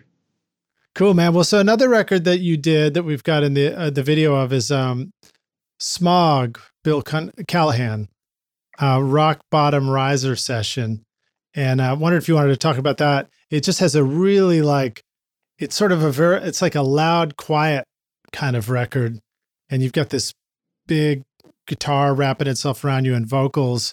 Uh, was that something that's that was recorded to analog tape? Do you want to talk any about re- recording really loud, quiet stuff like that? Yeah, sure. There, he was. He didn't even want a computer on in the building when we did that record. So it was done to you know on the on the Studer 800 two inch, uh, 24 track. Uh, had the echo chambers going. Uh, had the two plates going. I had after hours. I had the women's bathroom at the golf shop next door going. I didn't want to, uh, which is is a great you know, uh, uh, the lobby, anything that I could get any kind of different ambience out of, and you know, just made any room that I could into you know two. that we had two Ampex 102s at the time. I had those going for delay, and uh, man, that was a dark session. Like not bad. It was just like literally he'd come in, turn the lights down. And I have a policy where I don't let the band out dark me because then they can see you and you can't see them. I don't right, like that right. so I worked, it, it, it, was midnight all the time on that session. And um, a very introverted dude, really good musician. Uh, it was, it was, like sensory deprivation though. I'd, I'd show up at noon and we'd dark everything out and we'd stay there 12 hours and not leave. Wow. Yeah. You know i've done dark sessions and i've dropped the lights on everything to get the right mellow vibe on stuff. Um, and it's definitely effective but it's can it's can be tough man to be in the studio uh, that darkness all day. Yeah and uh, for a while when i was for, when i was still assisting larry we'd do these rap sessions and before Pro Tools. That, you know, that'll teach you how to punch, man, for sure. And uh, you know, he would do the noon to midnight, and I would do the midnight to noon, and that just. I, I'm a guy who goes to bed between four and six every morning, gets up when my eyes open, but that does something to you when you're in the studio. You're not seeing people. It's just weird, man. Yeah, it is weird. I, I call them the vampire sessions, and I, it was a record we were doing where we started out with daytime hours and then it just kept moving forward later and later until it was like every day was going at, you know, at, at dinner time and don't come out till eight in the morning. Yeah. And it's it's interesting and it's intriguing for the adventure of it for a bit, but it does get really bizarre and weird. And it was like right through the summer, so it was like I was missing all this beautiful weather. We had a pool at the house we were staying at, and I just I don't think I ever went to it. Oh yeah, I don't care about amenities because I don't get to use them. I just yeah, yeah, yeah, man. It's uh, that's even in my fifties. I'm still doing. Those are the hours I prefer, but it does change you. And then I come up here to Dallas and Denton and have to flip it all around for my girlfriend and my, my mom and do stuff around her house. And just like, man, you're always moving and you're always flipping your schedule 180 degrees. So I'm pretty wacko just from that. Nice, man. Um, there was another record you did, the Supersuckers, pushing through. Um, so rock and live band in the studio, and I wondered what you learned about doing that well um, and what sort of vocal setup you find works for something like that. It looked like maybe you were using an SM7 on that. Yeah, those guys are great. I, I worked with Eddie Spaghetti in 1990, 1998. And then about 10 years later, we ran into each other. I've done probably five records with them now. Um, they like they like things loud and they like to be in the room with each other. They're down to a three piece now since that video. Uh, I just did I did 100 hours in one week with them out there for analysis last June. But, you know, they're great guys and, and I love it. They're just there. They, they're, they're just seasoned. They don't mess up. They know how to rock. But tell you what I learned on that one, you know, you got to, that I had to be the Burger King of recording on, on, on I do on there. So, you know, have it your way, you know, because Eddie knows what he wants and I'm, I've never been one to like really push my agenda on any band. I'm, I'm there to facilitate what they want. Mm-hmm. He, he, is so specific that the rough mixes are pretty much almost mixes. So it's yes. yeah. So, so what are some things that you feel, um, about you allow you to have had a career like you've had and work with such a great variety of of talented bands and and uh, so many records and stuff like that. Is it that that Burger King mentality? Yeah, I mean, when it's appropriate, it's not. It's not that I don't care. I've been accused by, uh, you know, jokingly by my some of my peers that you know I don't give a shit. I just want to get paid, but it's not true. What I care about is getting. I believe you're there to facilitate the artist getting what they want. I don't I don't have a uh, what do you call it a dog in the race. I don't I don't need to be a producer. I don't need to be this. I don't need to be that. I just I just want to go in and enjoy getting sounds and helping guys get what they want. And I'll I'll go to great extremes and personal sacrifice to do that if I like the people. If I don't, then I just get lost in the sounds and and uh, uh you still get 110% i just don't focus on the process and and being part of the outcome other than i'm here to get the best sounds i can and just lose yourself in the work you know but burger king i mean that's a joke i mean I, I, I, always care but you got to know when to detach or well, have, least, it, have it your way right that's the right. whole that's the whole idea I mean, I'll let you know. I'll go, man, I, I just really don't agree with that. But at the end of the day, and I always usually put little, some little smart ass shit on there, like, I don't, yeah, have it your way. I'm never going to listen to this once we leave here anyway. you know, that's just me joking around. But, um, yeah, I don't want to name any names, but I got a lot of friends that really have gotten into arguments and, and get pissed off if they don't get their way. You know, just like, you're here to make the dude comfortable and get the best sound and, and best performance you can. It's not the me show. I never thought it was the me show. Right. I think that's coming up in a in a like like we touched on a commercially run facility where most stuff comes through. A lot of people just come through because it's Willie's place, and then they go off somewhere else and mix it. Mm-hmm. So, and then there there are friends or bands that I work with that I really I really care, and then I try to like Lucas, they know what they want. So I try to get on board with that, even if I don't agree. And a lot of times you end up going, wow, you were wrong, dude. That works. That's to yeah. me the beauty of this. Go ahead, go ahead. Yeah. Well, well, so, I mean, it's like this, the me show idea. And, um, I really don't agree with what you're doing, or you know, if you know the the idea like, hey, if you guys want to make it sound like shit, what what that does though is uh, that presumes that the artist or the producer doesn't really have a vision for what they're doing, you know? And like it's it's missing the point that they might be hearing something a certain way and to them this is the right artistic statement. This is like the right way to get what they're trying to get. And and if you just as the engineer, as the producer, if you just step back and just let them guide it towards where they want to go, they might miss their mic, miss their mark, excuse me, just like, you know, we might try and write a song and it turns out to be not such a great song on the on the quest to write a great song. But um but they may also have they may also be headed somewhere that's like they they really do have the right answer for what they're trying to do musically. Yeah, man, it's very important to me to realize that I'm not always right. And what I do is I don't want to say it's secondary, but it's not the focal point. It's it's getting a performance across. If I sit there and needle fuck a guitar sound for two hours and they lose the damn take over it, that's not cool, man. You know? Yeah, yeah. So, needle fuck a guitar. Yeah. All right. So um, another maybe a good example of uh, having a vision for something. Supersuckers, get the hell um, has a killer flange drum solo in it. I wonder if you want to talk about that. Yeah, Eddie Eddie was said I want this to do, and he waved his arms and went whoosh whoosh, you know, on the drums. I was like, that sounds like a flanger. He said like Zeppelin, but on steroids. You know, I was like, okay, so I put a plug in over the bus, and at that point, turned it on. Which is another great thing about Pro Tools. You just you could do all this stuff in about five minutes and automate it, and if it doesn't work, take it off.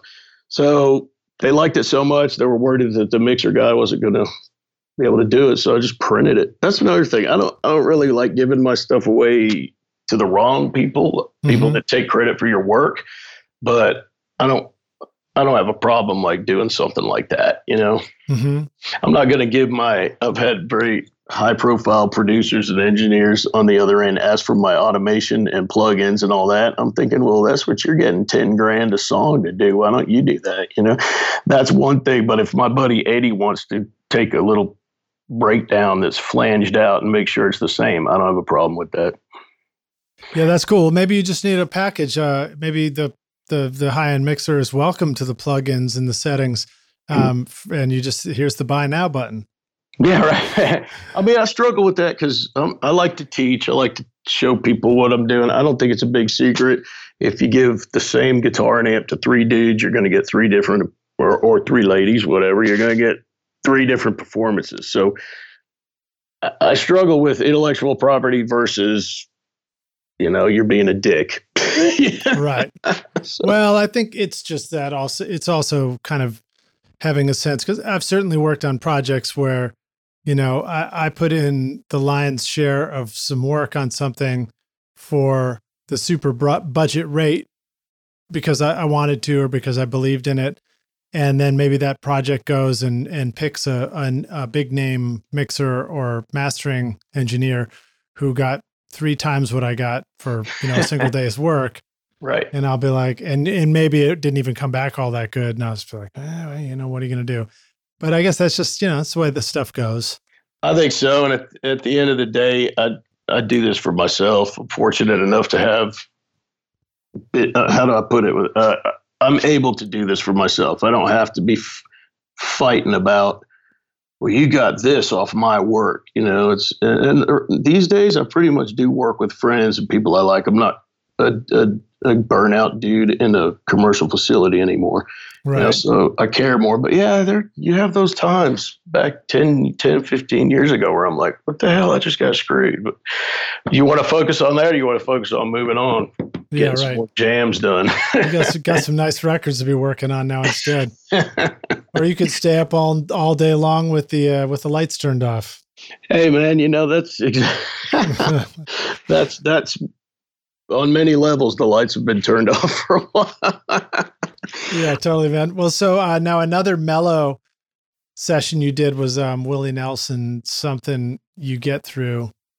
Um, yeah, it's got a real mellow sound, and I wondered if you. I don't. I don't think the lights were turned all the way off, but uh, I wonder if you wanted to just talk a little bit more about like you know anything you remember from that session and getting that sound. Well, he made me cry with that song, which is pretty awesome because I mean, music. If music evokes that much emotion, then it's you're you're doing something really cool. Yeah. Uh, Yeah, those a lot of the tracks now over the last five or six years have come.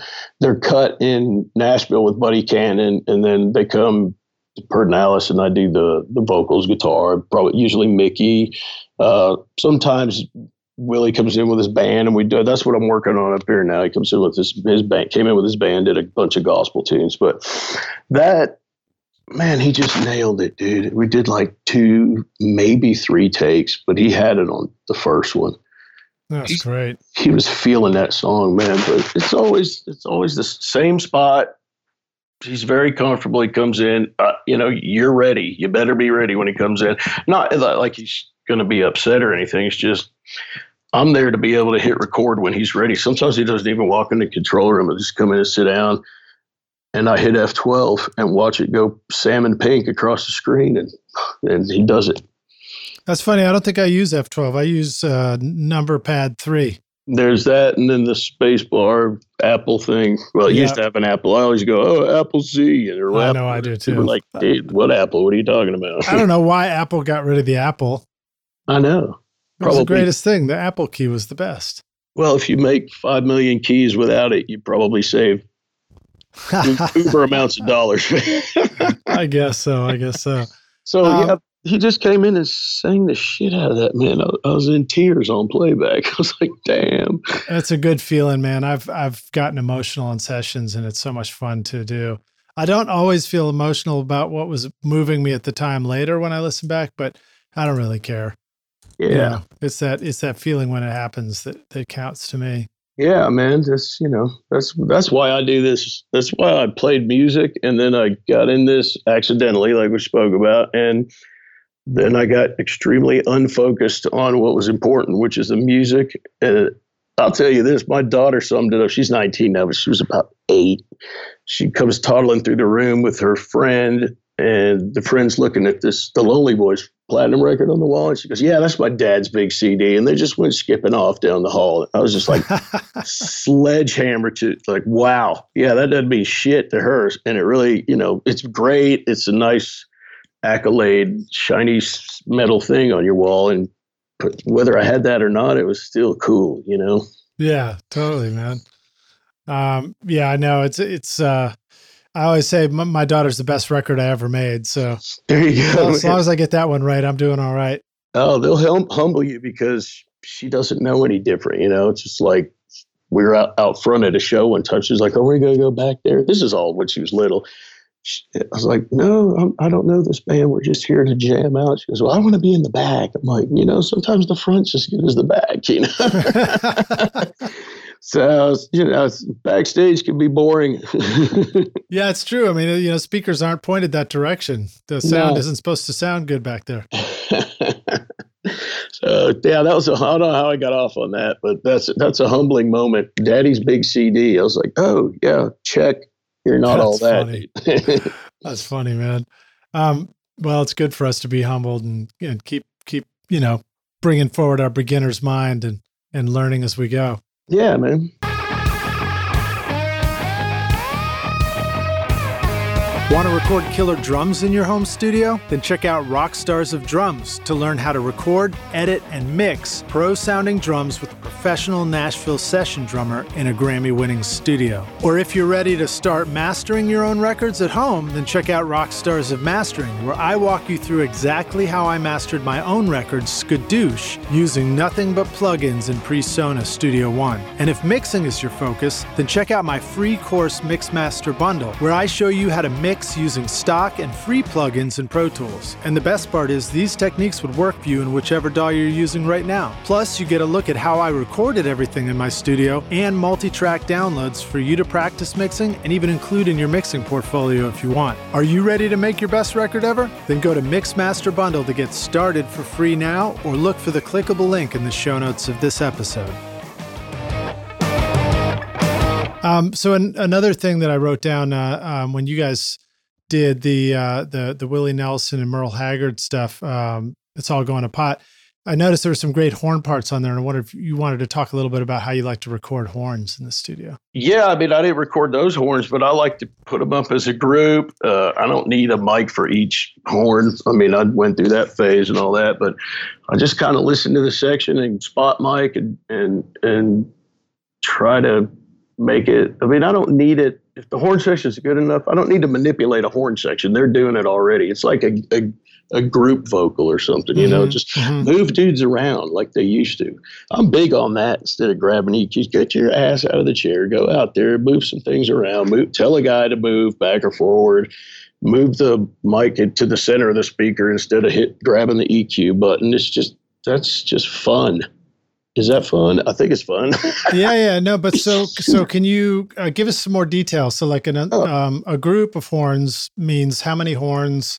what would be what would be in that group possibly on a on you know everyday session or something and how many mics might you be thinking about like actually putting up in order to you know not not individually mic them but spot mic them or or capture them as a group yeah around my parts it's usually three or four it's just a tenor and a sax a trumpet trombone and then maybe an alto sax it's usually three in general but and uh you could I usually put up a stereo pair and then I'll stick one in the middle up high, just kind of get a and I'll, I'll set a pair far back too, 87s.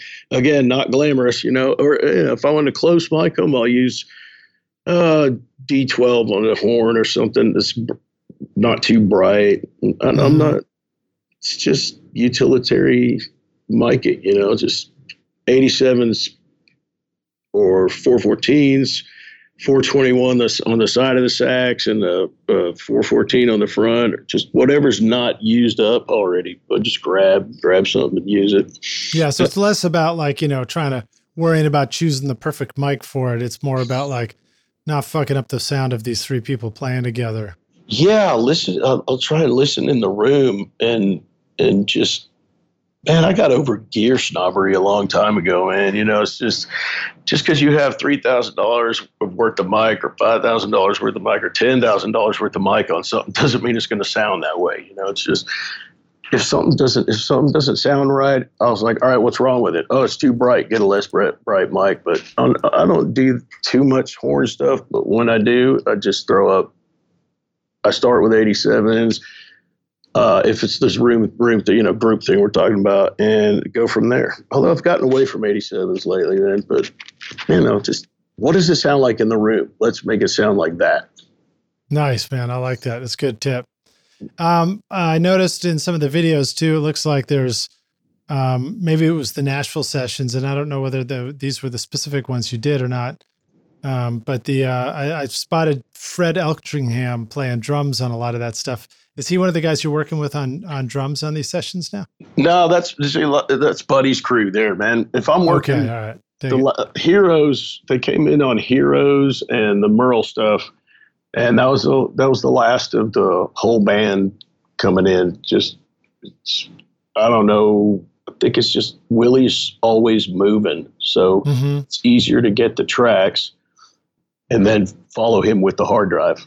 Right. Totally. All right. Cool. And he cool. and uh, he doesn't want to really. He likes his place. He he comes to where he comes home and works on stuff. Yeah. Totally. But so, yeah. oh, go ahead. Well, so they might track it here, but then he's he's like, yeah, let's get this back to my studio so I can finish it out.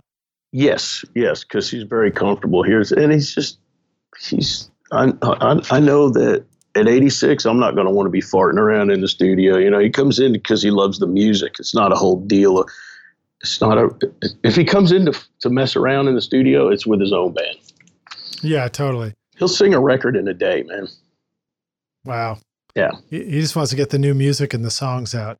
Yeah and, and he enjoys it i don't want to downplay it's not like it's not like that it's coming out wrong it's just he gets it done man. Yeah. And, and then if it needs redoing he's totally cool with coming back and doing it that's yeah it's, it's it's interesting it's the way i like to work if i can I, I prefer to be creating more stuff uh, because that's the part of the process I love the most than tweaking it in post production, you know? Yeah, that goes back to that. Like, go out there and move it around, man. You know, it's move the mic around. Just go listen. So many and myself included, I got into this thing, God, in the late '90s, early 2000s, where I just wasn't. It, I was on autopilot. I wasn't listening. Here's what you're supposed to use. So I'm going to use this, and I'm going to go with it, and, and turn some knobs till I like it. Whereas now, I'm just like, let's go let's underthink it. Let's go out there, see what it sounds like, see if these mics work. Those mics don't work. Let's try these mics, you know. I like that. Let's underthink it. I'll tell you, funny. I can't remember who it was, but this guy was playing. The producer was in the room with me, and the guy was playing too much. He just gets on the talkback. He just dumb it up, son. nice. He told the dude to dumb it up. I was like, wow, that's awesome. yeah, that's good. That's a good tip. I mean, I need to tell myself that all the time. Yeah. I try not um, to think that much. well, so let's talk about uh, you know, mixing and how this applies to mixing. Okay. What, what happens in mixing? Are you involved in the mixing on this stuff? Uh, how do you like to do it? On the Willie stuff?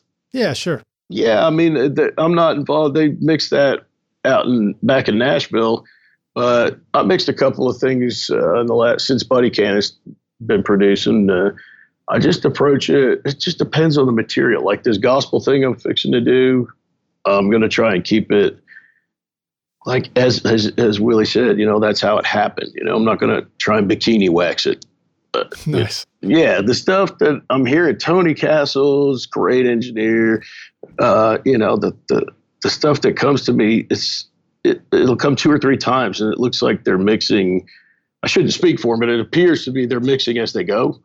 That makes sense because it's, yeah. it's, more refined each time. So I don't yeah. know what their process is. I like to sit down and get about 80% on a song and then start another mix and revisit it later. I don't, I don't yeah. finish it on the day I start it. Um, and do you mix sort of all in the box now with, with within Pro Tools, or do you? I mean, I've seen. I, I mean, I think I've seen in some of the videos, although that may have been over here in Nashville. Mm. Um, a big old Neve console. That's uh, there's a Neve. There was a Neve console. Well, there's still a Neve out there. We had an 8024 out there and, the, and an SSL, and now now we have a 5088. But I mix in the box with hardware hardware uh, inserts. Okay, all right, dig it. Yeah. Um, any tips you want to share about things that you really enjoy with mixing? You know, is there something you like to do on the master bus that really gets you to where you feel good about mixing in the box? Oh yeah, man. I like I like the Allen Smart C2. It depends if I want something glossy and popping. If I want something smooth, I'll use uh, compression. You know, we've got a bunch of different kinds. 33609. I have a vac rack. Uh, if I want something super tubey, I got uh, I've got a Manley. And these are all outboard that you'll just insert on the mix bus itself. Yeah, yeah. Cool. Uh, um, any other plugins that you've that are sort of uh, favorites of yours now? Uh, I mean, I really like the exponential audio reverbs. Uh, empty room system makes really good reverb. Um, let's see. Uh, uh if it's something I need a vocal, if something I need in your face in general, but particularly vocals, I use the RVox. Uh, what else, man? Filter bank, EQs, stuff like that. I don't, I don't really do a whole lot of stuff. I try to get it. I mean, there's always, I'm always shelving out low end. I like subtractive EQ better than a- additive. Um, you start taking mud away and things get brighter. You know, it's you mm-hmm. don't have to. Um, what's what you asking? Plugins. You know, uh, those reverbs. Uh, I don't use real IK multimedia. I use some wave stuff. So I use IK, IK multimedia, just weird stuff that like when I didn't have a lot of money, I would buy and I got used to it. Yeah, interesting. I've got all the wave stuff. I've got a, you know, I'm about to go into the UAD stuff because everybody's raves about it, but I just don't. I'll just throw anything on there that I need, really. But those yeah. the reverbs are important to me, and and I'll use that chamber out there too. I'll print that. You know, that's that's kind of a nice glue. And then to go into the Ampex 102, I like doing that the half inch machine. Mm-hmm. So plug-in wise, yeah, those those reverbs. I mean, the it's really weird because people get my stuff. They're like, none of your plugins opened up. I'm like, uh, yeah, I guess yeah, IK Multimedia isn't really like a huge. Not, I don't think you know. It's not like Waves. Everybody's got Waves. Right. Buddy's got UAD. You know. so, yeah, I, just, I, can make some really cool stuff. I mean, they made like the um, T-RackS Mm-hmm. um, pl- plugins, which which have always been very cool. Um, and then uh, Exponential Audio is uh, super cool, and I have the Nimbus and the R4. yes. Um, and those both sound great. And it, it just seems like they're big natural. You can really get a realistic sound with those reverbs, which is pretty cool. Yeah, I, am still on R2. I'm two behind you, but I've got also the Phoenix Verb and and man, when I st- when I heard that I was working with Christopher Cross and he had a template, I was working in his house uh, in Austin, and I just pulled up this Verb. I was like, "What the hell is that, dude? That's great." He said, "It's it's uh, you know it, exponential audio." So I bought all the stuff, and um, the guy I think used to work for Lexicon. I was a big fan of the 480. I am a big fan of the 480. Not I was, but and he wrote a lot of the algorithms. Is what I was reading. And I don't know, man. I don't dig in too much. I like the fact that I can pull it up and not have to tweak too many knobs. I don't want to mix the reverb. I want to just put it on there and sound good. Yeah, that's Michael Carnes. I've actually done a video with him and, and met him a couple times. Um, and he's he's a really interesting cat, and he he's been making reverbs for a long time, so he really knows what what they're made of, you know. Yeah, I like the the end of it to put it rudimentary. Like it's just it doesn't get squirrely. That's what I notice on on not good reverbs. They can sound good at the beginning, and then at the end it tapers off and it's weird. Yep. So Yeah, like- very cool. yeah, yeah I it. dig it. Well, we're sort of getting nearing the end here. Let me jump into the the, the final questions, and we'll kind of uh, blaze through these. Um, we can do we can go for kind of quick answers on them too. But Okay. when you when you started out in recording, what was holding you back? Uh, myself, man. You know, you you got to have confidence, but you can't be cocky. You can't be a, a dickhead about things. You know, so there's just. I never, I never planned on doing this. I never studied anything. I, I was taught eight years by one guy, and then I just kind of went out on my own. So I was always questioning myself. You know, now I still question myself, but in a, in a positive, healthy way. Like, oh, maybe you should ask this kid that just came in the studio what people are using, or you know, I'm always open to suggestions, but I always just didn't think I didn't give myself enough credit where credit was due. I guess. Right, it- right. Um, now, how about some of the best advice you remember receiving along the way? Oh man, let me think about that. Uh, I guess that the artist's comfort. I think we touched on this earlier. Com- you're, Yeah. you're, not the number one thing in the room, man. You're expendable, but that's kind of harsh. But you know, it's just you. You're you're there to facilitate the artist, or at least that's my philosophy. Not not put your stamp on it, but just help them get their stamp out there. Keep things. Um, So, so uh, qu- a question related to that: when you when you feel like you've done a really great job of accommodating the artist, uh, do you see something that comes? Do you do you get feedback that comes back to you, like they, you know, you see them visibly and sonically light up with what they're doing? Um, any thoughts about that? I think the feedback I is a lot of a lot of people are very comfortable with me because I treat people like people. You know, I don't fan out. I don't treat people with preferential treatment.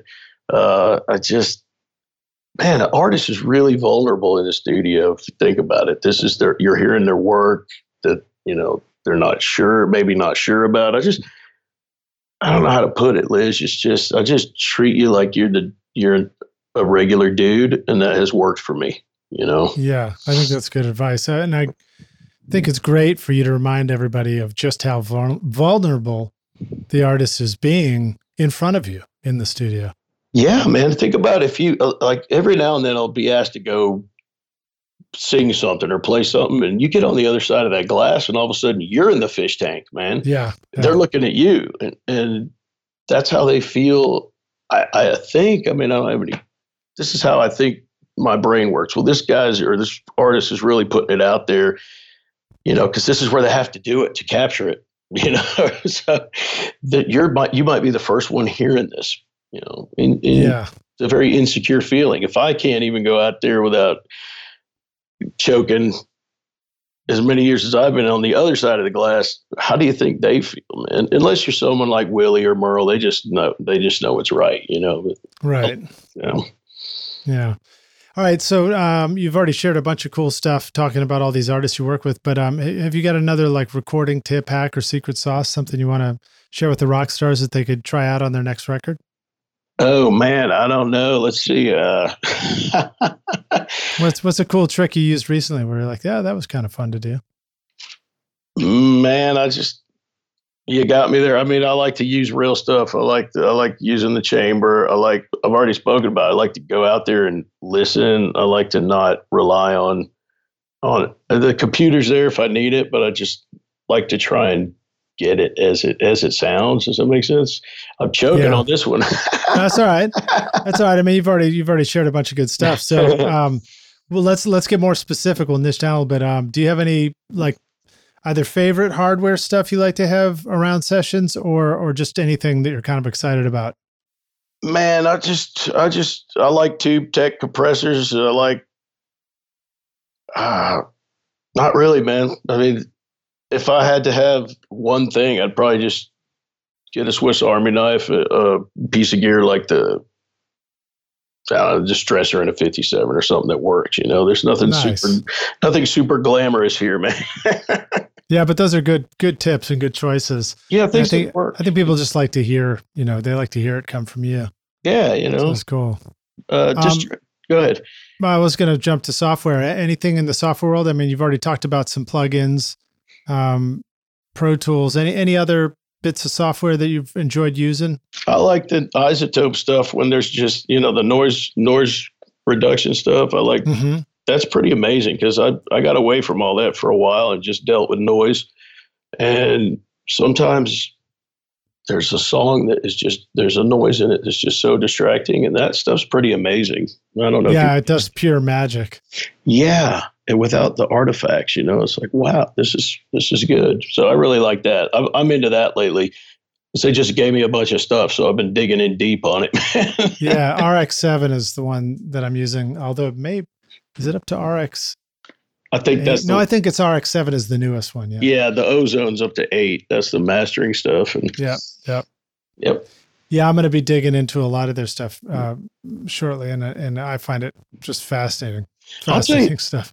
I'll tell you, uh, this I just just dawned on me. Serato Pitch 'n Time is really good for me because you know I'm I'm always having to stretch just stretch things a little bit to fill in the gap or whatever. And that's a pretty damn good program. I don't hear much artifacts if you don't ask it to do ridiculous stuff. Are you familiar with any of the pitching? Yeah, that's that's kind of old school. I mean, that's been around for a minute too. That was like the go to if you needed to time stretch things. Yeah, and the, the same. I haven't had to change the. You know, I've gotten updates, but it works on all platforms. You know, it's just that's been my experience. My original purchase still holds, still holds. You know, I don't have nice. To, yeah, that's that's pretty good, but you know, that's about um, it. All right. Any resources or, or tips for sort of just the business side of doing this stuff? You know, if people want to do make records for more than just a hobby and they want to make a living out of it, what advice do you have for them? Man, when it, when the going is good, sock it away. Don't because there's nowhere to go but down when you're up. You know what I mean? You, people, I see people yeah. just blow through money, squirrel it away, and then when the times are hard, you're not suffering. Yeah, that's good advice. I, I like that, and I've tried to live that way myself. Um. Sometimes it means you don't, you know, even though you could afford to get the fancy thing, you just don't get the fancy thing right then. Yeah, my you know my mom said something to me when I was a kid, and I still remember. She goes, "If you got everything you wanted, nothing would be special." Well, so, that's true. It's good advice. I just kind of think about that. um, uh, any tips or, or resources? Something cool um, as far as staying organized online? You know that you just kind of keep your shit together with. Man, I, I, like like I said before, I write a lot of stuff down, and um, Genius Scan, I like that. That's a good little app because you can make PDFs right there, and like to take pictures of stuff. But mm-hmm. no, man, I'm looking at that thing you sent me. What is it? Elephant? So there's that little picture of an elephant on it. I can't remember. Oh, Evernote. Evernote. Evernote. That's one. Yeah. Pretty cool. But no, I'm I'm I'm old school dude. I write stuff down, and now and Genius Scan is cool for just taking a quick picture. Then you don't have a bunch of you know paper run or you know even receipts you know? If i go on a trip like if i had all the receipts from from my trip when i visited and saw you mm-hmm. that's like 30 crumpled up receipts in my bag you know? So i would take a picture of them with genius scan makes a pdf boom done. So it's squirreled away in a folder for later tax time if you need it. Yeah and i try to keep the yeah it's definitely get a good cpa too man. I've got a guy that's killer because you know, he he'll give me advice like this sounds very boring, but he'll give me advice like, yeah, you're entitled to that uh, deduction, but I wouldn't take it because it's going to raise a red flag.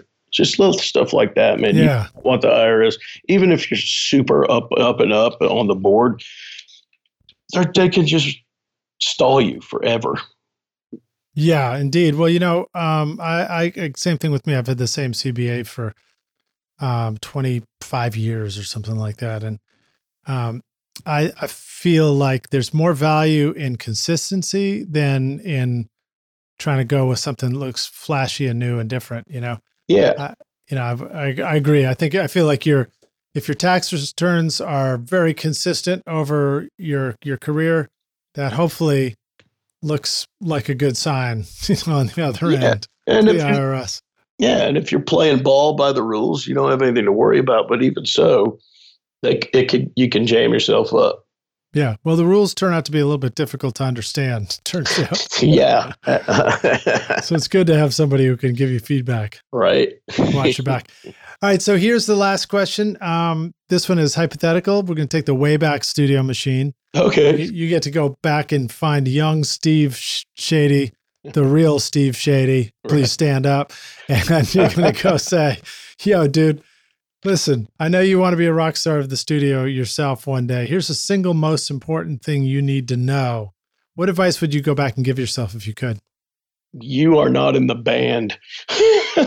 don't party with the band. Don't think you're you're not expendable. Just do your job to the best of your ability. Don't worry about being liked and all that stuff. Don't be, you know what I mean? Just be real. Treat people real. Just, yeah. That nice. makes sense. You know.